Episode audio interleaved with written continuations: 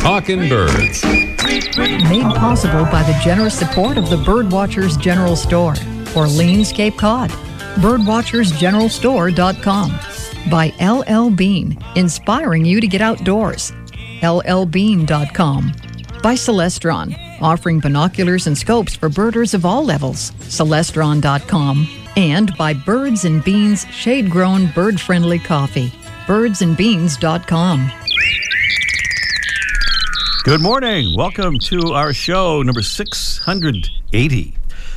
Well, Talking Birds listeners, if you'll pardon a very local observation, we heard and even saw a common nighthawk swooping and swerving and vocalizing in the skies over downtown Boston uh, early last evening. It's the first sighting of a common nighthawk by yours truly over the city in four summers of waiting and watching. Does it mean that common nighthawks are on the rebound? Maybe not. Uh, what with the conversion of most of the rooftops in the city from formerly nighthawk friendly gravel roofs to the more practical rubber roofs that seal the buildings from the weather but eliminate nesting and roosting places for the birds. But what a beautiful thing to once more see and hear over the city. Of course, they face more problems than um, just the rubber roof thing. Uh, we'll talk about that, though, at an upcoming show. On last week's show, we talked about the incredibly amazing and maybe unprecedented bird sightings by Ian Davies and friends up in Tadoussac, Quebec, Canada, right where the Saguenay Fjord meets the St. Lawrence River. In case you missed it, Ian reported seeing more than 700,000 warblers in flight in one day including 144,000 plus bay breasted warblers. Well, now comes a follow up to that story from that same location.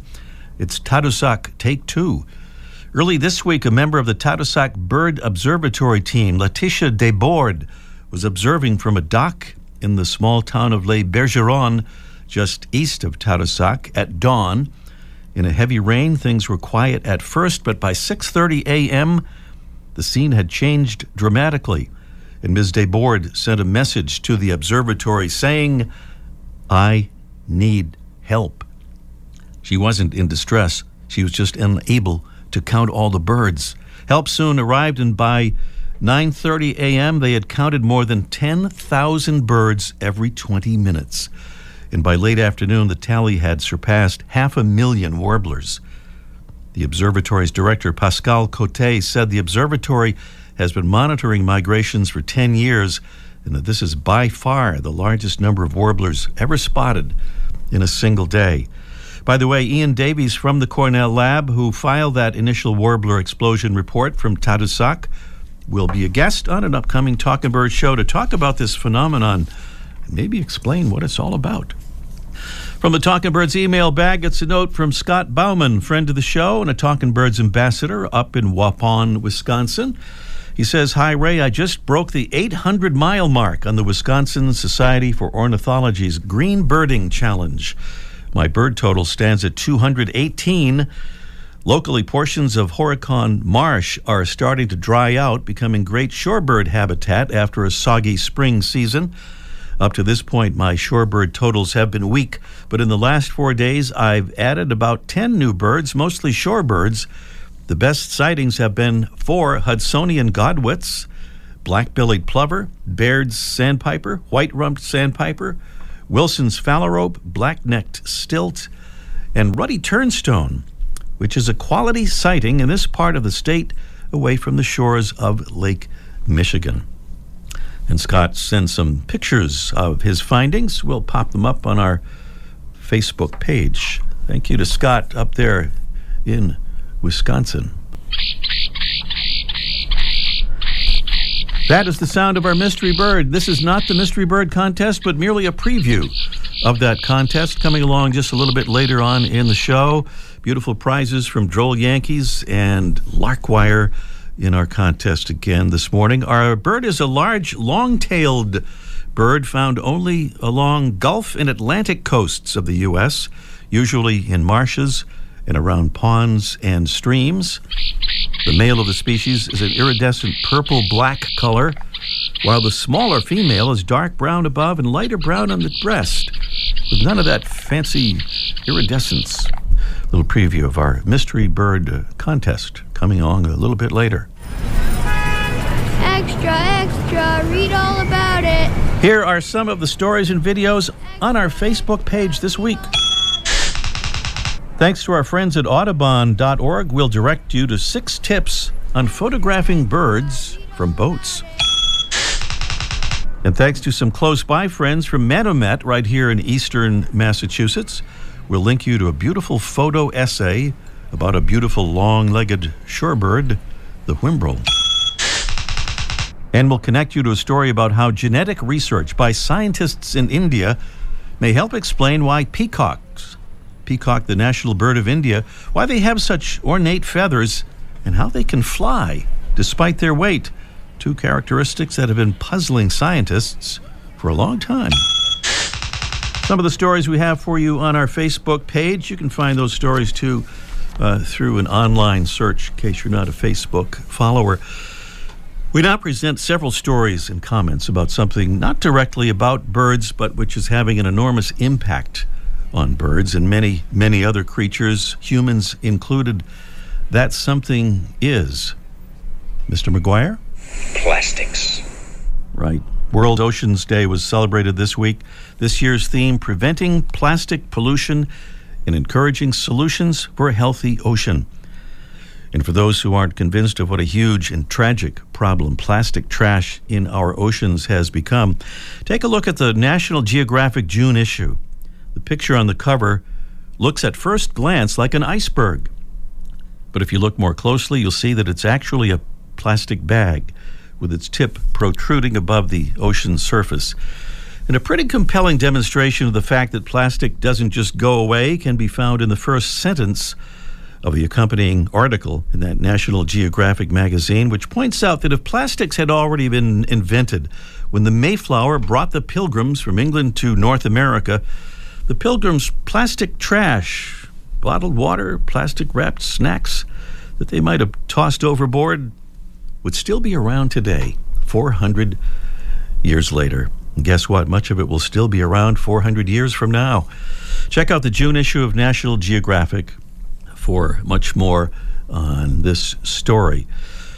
I know this is radio and you can't see me, but trust me when I say that I am holding in my hand right now an aardvark. No, not the burrowing nocturnal mammal native to Africa. What I'm holding here is actually a paper straw.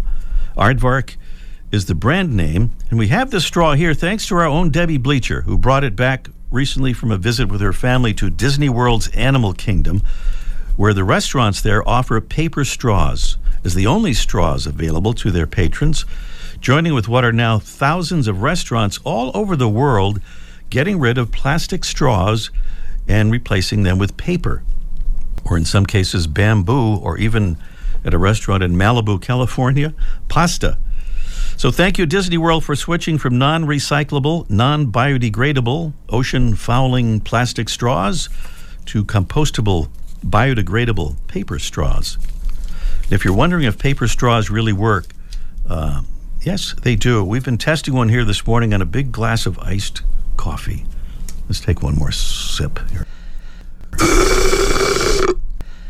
Okay, one more story with a plastic connection. We talked about green birding a couple of minutes ago and something that our friend Scott Bauman up in Wisconsin is doing. But we thought we'd take this idea one step further. In Sweden, they're doing something called plogging. Yes, plogging, P L O G G I N G. If it sounds like some kind of jogging, uh, well, it is. But what's the PL part? Replacing the J of jogging? Maybe play it loud for joggers who play loud music to spur themselves on? Or practice lines for joggers who are also actors rehearsing their parts as they run? Well, it's not either of those things. The PL in plogging which they tell us is making its way to the U.S., actually comes from plocka upp, Swedish for pickup. In this case, referring to the picking up of litter. These environmentally minded joggers pick up bits of trash dominated by plastic as they run. Now, they obviously have to add kind of a stutter step effect to their jogging to do this, but many of them say they actually get better exercise this way having to do bends and squats in the process of picking up litter while jogging. So this got us to thinking if joggers can become ploggers, can't birders become plurters? Birders don't move as quickly as joggers, so it would seem they would be pretty easy to pluck a oop while walking slowly in search of birds. So, how about it, Talking Birds listeners? Should we try to make plurting a thing? Please contact us here at Talking Birds if you think the idea is worth uh, picking up on. And to add a hopeful note to all this talk about plastic, there's this. The scientists in the UK, kind of by accident, have created an enzyme that breaks down plastic bottles. According to a story in the U.S. edition of the British newspaper The Guardian, the breakthrough could help solve the global plastic pollution crisis by enabling for the first time the full recycling of bottles. The new research was spurred by the discovery a couple of years ago of the first bacterium that had naturally evolved to eat plastic. Researchers tweaked the enzyme to see how it had evolved, but tests showed they had inadvertently made the molecule even better at breaking down the PET plastic used for soft drink bottles. The mutant enzyme takes a few days to start breaking down the plastic, but that's rather dramatically faster than the centuries such a process takes in the oceans. The researchers say they're optimistic that this can be speeded up even more and become a viable large scale process. And of course, large scale is uh, certainly what is called for considering, for example, that about a million plastic bottles are sold each minute around the globe. Just 14% of them are recycled. Many end up in the oceans, whereas Professor John McGeehan at the University of Portsmouth, who led the research, points out uh, polluted even the most remote parts of the globe, harming marine life and bird life, and potentially people who eat seafood. Our conservation salute of the week. Let's make it a three parter this week. First, a salute to an organization we mentioned a moment ago, National Geographic, for a little thing they've begun doing. They're now wrapping all their magazines in paper instead of plastic and saving in the process more than two and a half million single use plastic bags every month. Way to go, Nat Geo. Next, a salute to Disney World's Animal Kingdom for, as we described, ditching and switching ditching plastic straws in their restaurants and replacing them with paper straws. And the third part of our three part conservation salute also has to do with straws, and it goes to a group of young environmentalists right in our Talking Birds backyard. That would be the island of Martha's Vineyard, Massachusetts. A group of students from the West Tisbury School is working to make a change on the island by encouraging the elimination of the use of straws. They call their Martha's Vineyard effort Straw Free MV. Science teacher Anne Marie Ralph helped guide the students to their cause, and they've already convinced many restaurants on the island to get rid of the plastic and go with the paper.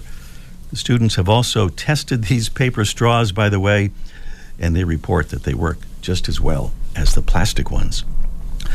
Well, one thing that never fails to get us excited around here is when more Talking Birds listeners become Talking Birds ambassadors, meaning they let us send them some info cards about our show to hand out to their friends and neighbors and coworkers to let them know about Talking Birds. And this week, we're very excited to welcome three new ambassadors to the family.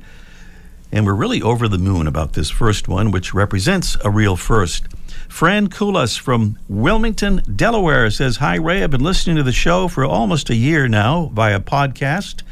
I listened to this past weekend show this morning and heard that you didn't have any ambassadors from Delaware, so I thought I would be the first. Here, a little round of applause for Fran on that. He also says he's actually trying to get his wife and kids to listen to the show, really trying to convert them to birders he says his five year old daughter dabbles with him and says maybe you mentioning my name will get them to listen a little bit more than they would have otherwise. Thank you, Fran, and thank you, Joy Klump from Houston, Texas.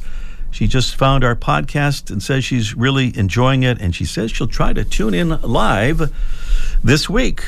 Thank you, Joy, and I hope you're listening live or otherwise. And thank you to Sandra from Jacksonville, Florida. She says, I love the show and I love birds. Well, Sandra, we love you and thank you for becoming a Talking Birds ambassador. And thank you to Jennifer from the town of Athol on the western edge of Worcester County here in Massachusetts. Thank you, Jennifer. Talking Birds listeners, we'd like to invite you to join with Jennifer and Sandra, Joy and Fran, and our ambassadors family. To do it, just click on the contact button at talkingbirds.com and choose the Become an Ambassador option. Uh, from the Talking Birds email bag, sort of, we received a message from Anne through our website. We don't know where Anne is located, and she didn't leave her email address on the contact form, so we can't return her message. But if you're listening, Anne, we can tell you that the mystery bird you inquired about on our show, number 531, June 21st, 2015, was the green winged teal. Still to come on our show today, we'll catch up with our man Mike O'Connor in our Let's Ask Mike segment. And instead of giving applause to Mike, we'll give him some clapping instead. I know that sounds like one and the same thing, but we'll explain why they're different when we say hi to Mike this morning and talk about loons. We'll also catch up with our Debbie Bleacher, who's getting ready to head north, and we'll find out about her very interesting and very birdy destination. And up next, a bird with a nickname associated with a mythological beast and the common name of a very large real beast is today's featured feathered friend presented by Birdwatching Magazine. For more than a quarter century, Birdwatching has been North America's premier magazine about wild birds and birding. Here's the sound of a rhinoceros.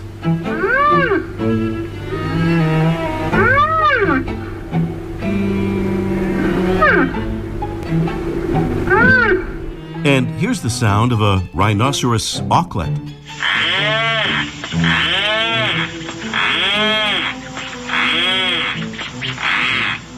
Kind of surprising, they don't sound all that different from one another, considering that the former is a lumbering beast native to Africa and Asia, weighing up to four tons, and the latter is a small seabird that weighs about 16 ounces. And why would a small seabird like that be called rhinoceros auklet? Well, for the same reason that it's also called unicorn puffin. Its name is inspired by the presence of a vertical white plate at the base of its orange bill that juts upward, a bit like the horn of a rhinoceros. Or if you prefer a more phantasmagorical interpretation, like that of a unicorn. The rhinoceros auklet is a medium sized, stocky water bird, about 11 inches long, all dark gray except for a white belly. The breeding adult develops that white horn at the base of its bill in early spring and then sheds it in late summer. In North America, our bird breeds from California to the Aleutian Islands of Alaska and winters along most of the U.S. West Coast. It surface dives for fish, using its wings to swim. It nests on islands, digging long burrows in the soil under grass and shrubs and trees. The rhinoceros auklet is the only member of its genus, and although it's called an auklet, it's believed to be more closely related to puffins, as that unicorn puffin nickname would suggest. The rhinoceros auklet. Today's Talking Birds featured feathered friend. Thanks again for being with us here on our show number 680. Well, our Debbie Bleacher is on her way to Maine, and we're just catching up with her for a moment here to find out where she's heading and why. Good morning, Debbie. Hey, good morning, Ray. You're heading to Maine. Now, we were there a couple of weeks ago. Did you forget something? Uh, well, uh, yeah. oh. Where are you going? You, what did you forget? Okay. Well, I forgot um, to, uh, not really. Um, I have been invited to take a class in hands on bird science at Hog, at Hog Island Audubon. A famous place and an amazing historic place, Hog Island Audubon Camp, founded by none other than Roger Tory Peterson. At least he was the first director there. So, what will you uh, be doing? Um, well, I will be uh, uh, trying my hand at birdsong recording mm-hmm. and probably a bit of bird banding and specimen preparation. Hmm. Cool. So this yeah. would be like a, a week long? Um, yeah, it's six days uh, starting today. Um, so I'll be back Friday, and I think every minute of it's going to be packed with uh, with bird science. I bet, and also some fancy desserts too. I think some bird themed uh, bird desserts. Is that correct? yes, that's right. They are they are famous for a uh, dessert called a cream puffin. Mmm. Don't eat too many of those, Debbie. And we'll catch up with you when you come back. Sounds great, Ray. All right. Our own Debbie Bleacher heading up to Hog Island Audubon Camp for some hands on bird science. Pretty cool stuff. Up next, it's our mystery bird contest in just one minute. Here at Talking Birds, we're for the birds. And we want to say thanks to another Talking Birds ambassador who's helping to spread the word about birds and conservation. My name is John Ebert, and I'm calling from Columbia, South Carolina. What made me become a Talking Birds ambassador is I love the show. If I have a message for any Talking Birds listeners, it's become an ambassador. Talking Birds listeners, we hope you'll become a Talking Birds ambassador. Just visit our website, talkingbirds.com, click on the contact button, and then choose the Become an Ambassador option.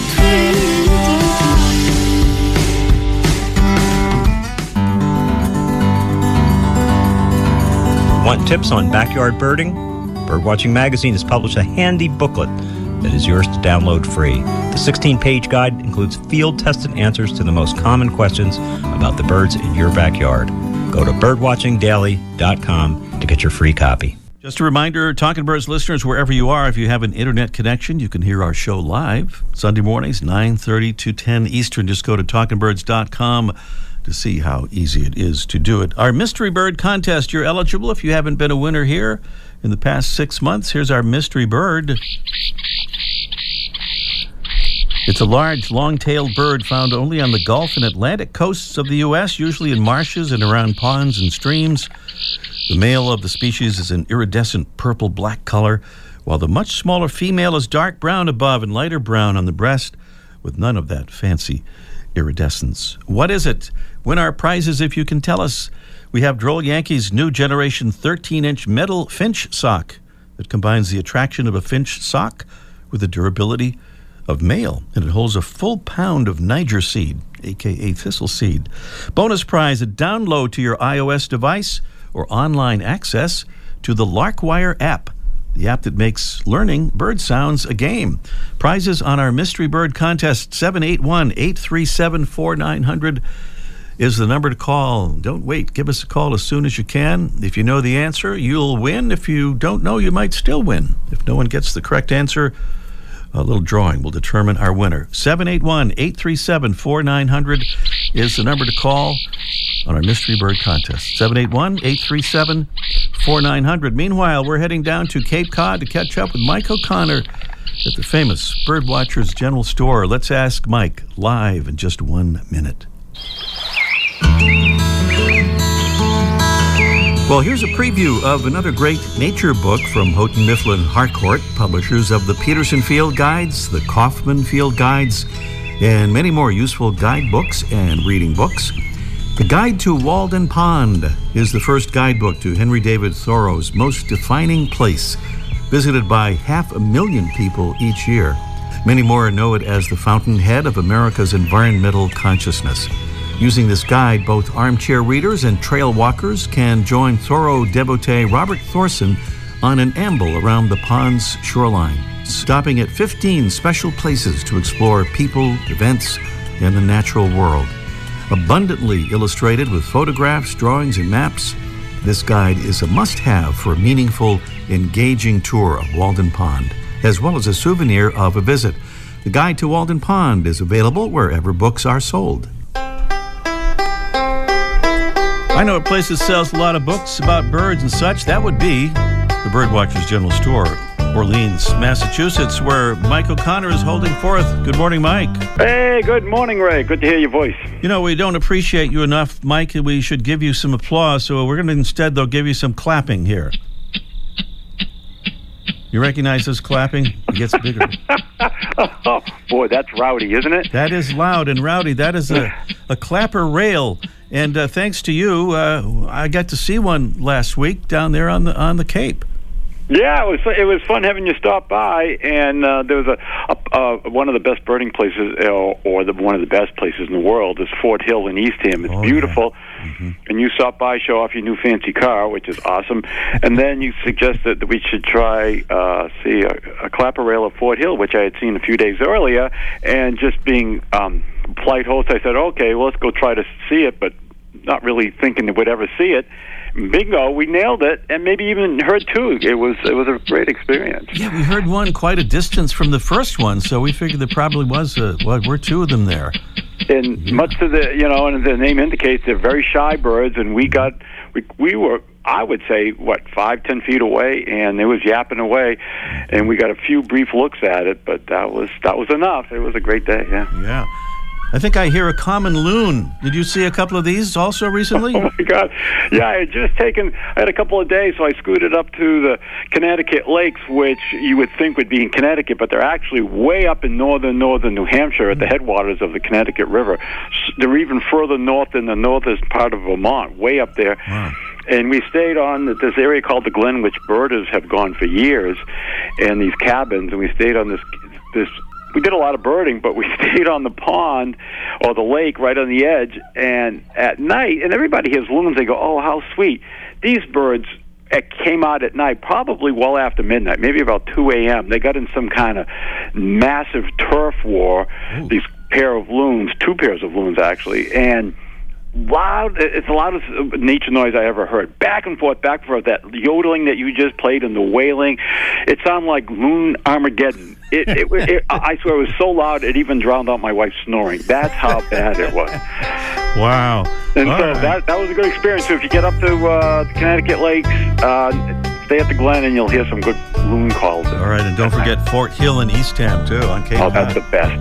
That is a beautiful place. Thank you, Mike. Talk to you next week. Yeah. Mike O'Connor down there at the Birdwatchers General Store. I don't recycle. I mean, we can just find another planet for your kids to live on, you know? Log on to yougottabekidding.org and learn about all the ways you can recycle. Hey, recycling's just not my thing. Don't be that guy. Log on to yougottabekidding.org. We're back here at the Mystery Bird Contest trying to identify this mystery bird. 781 837 4900 is the number to call. And uh, we're going to go to, uh, I believe, to Liz in St. Cloud, Minnesota. Good morning, Liz. Good morning, Ray. Good morning. Wonderful to hear from you. St. Cloud, Minnesota. We're exactly where in the state? Uh, we're about 70 miles north of um, Minneapolis, St. Paul. North of Minneapolis, the Twin Cities. All right. Well, Liz, Yep. uh, what do you think on our, uh, our mystery bird? I think it is a boat-tailed grackle. Let me check my paperwork here and uh, just. Uh, yes, I believe that is correct. a boat tailed grackle, hardly ever seen in the great state of Minnesota. No. Right. You have some favorite uh, hot spots that you uh, like to go to to check out birds? um, we're pretty close to Sherburne National Wildlife Refuge. Hmm. That's a really great place. We actually got our first daytime close-up look at a woodcock there a couple weeks ago. Just a couple of weeks ago. Wow. Okay. Yeah. Sh- Sherburne National Wildlife Refuge? Wildlife Refuge. All yep. right. Very cool. Liz, thank you so much for uh, calling in. And if you will stay on the line, we'll arrange to uh, send those prizes to you. Great. Thank you so much, Ray. Thank you, Liz. Up there in St. Cloud, Minnesota, correctly identifying the boat tailed grackle as our mystery bird. Kind of interesting that the uh, female boat tailed grackle is only about half the size of the male, and as a result, often mistaken for some other species.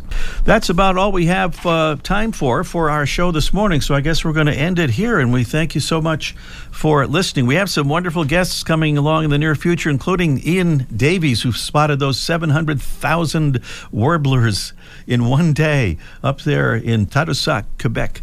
Canada. Uh, he'll be on our show shortly. And then we have another special surprise involving something called the Birding Community e Bulletin.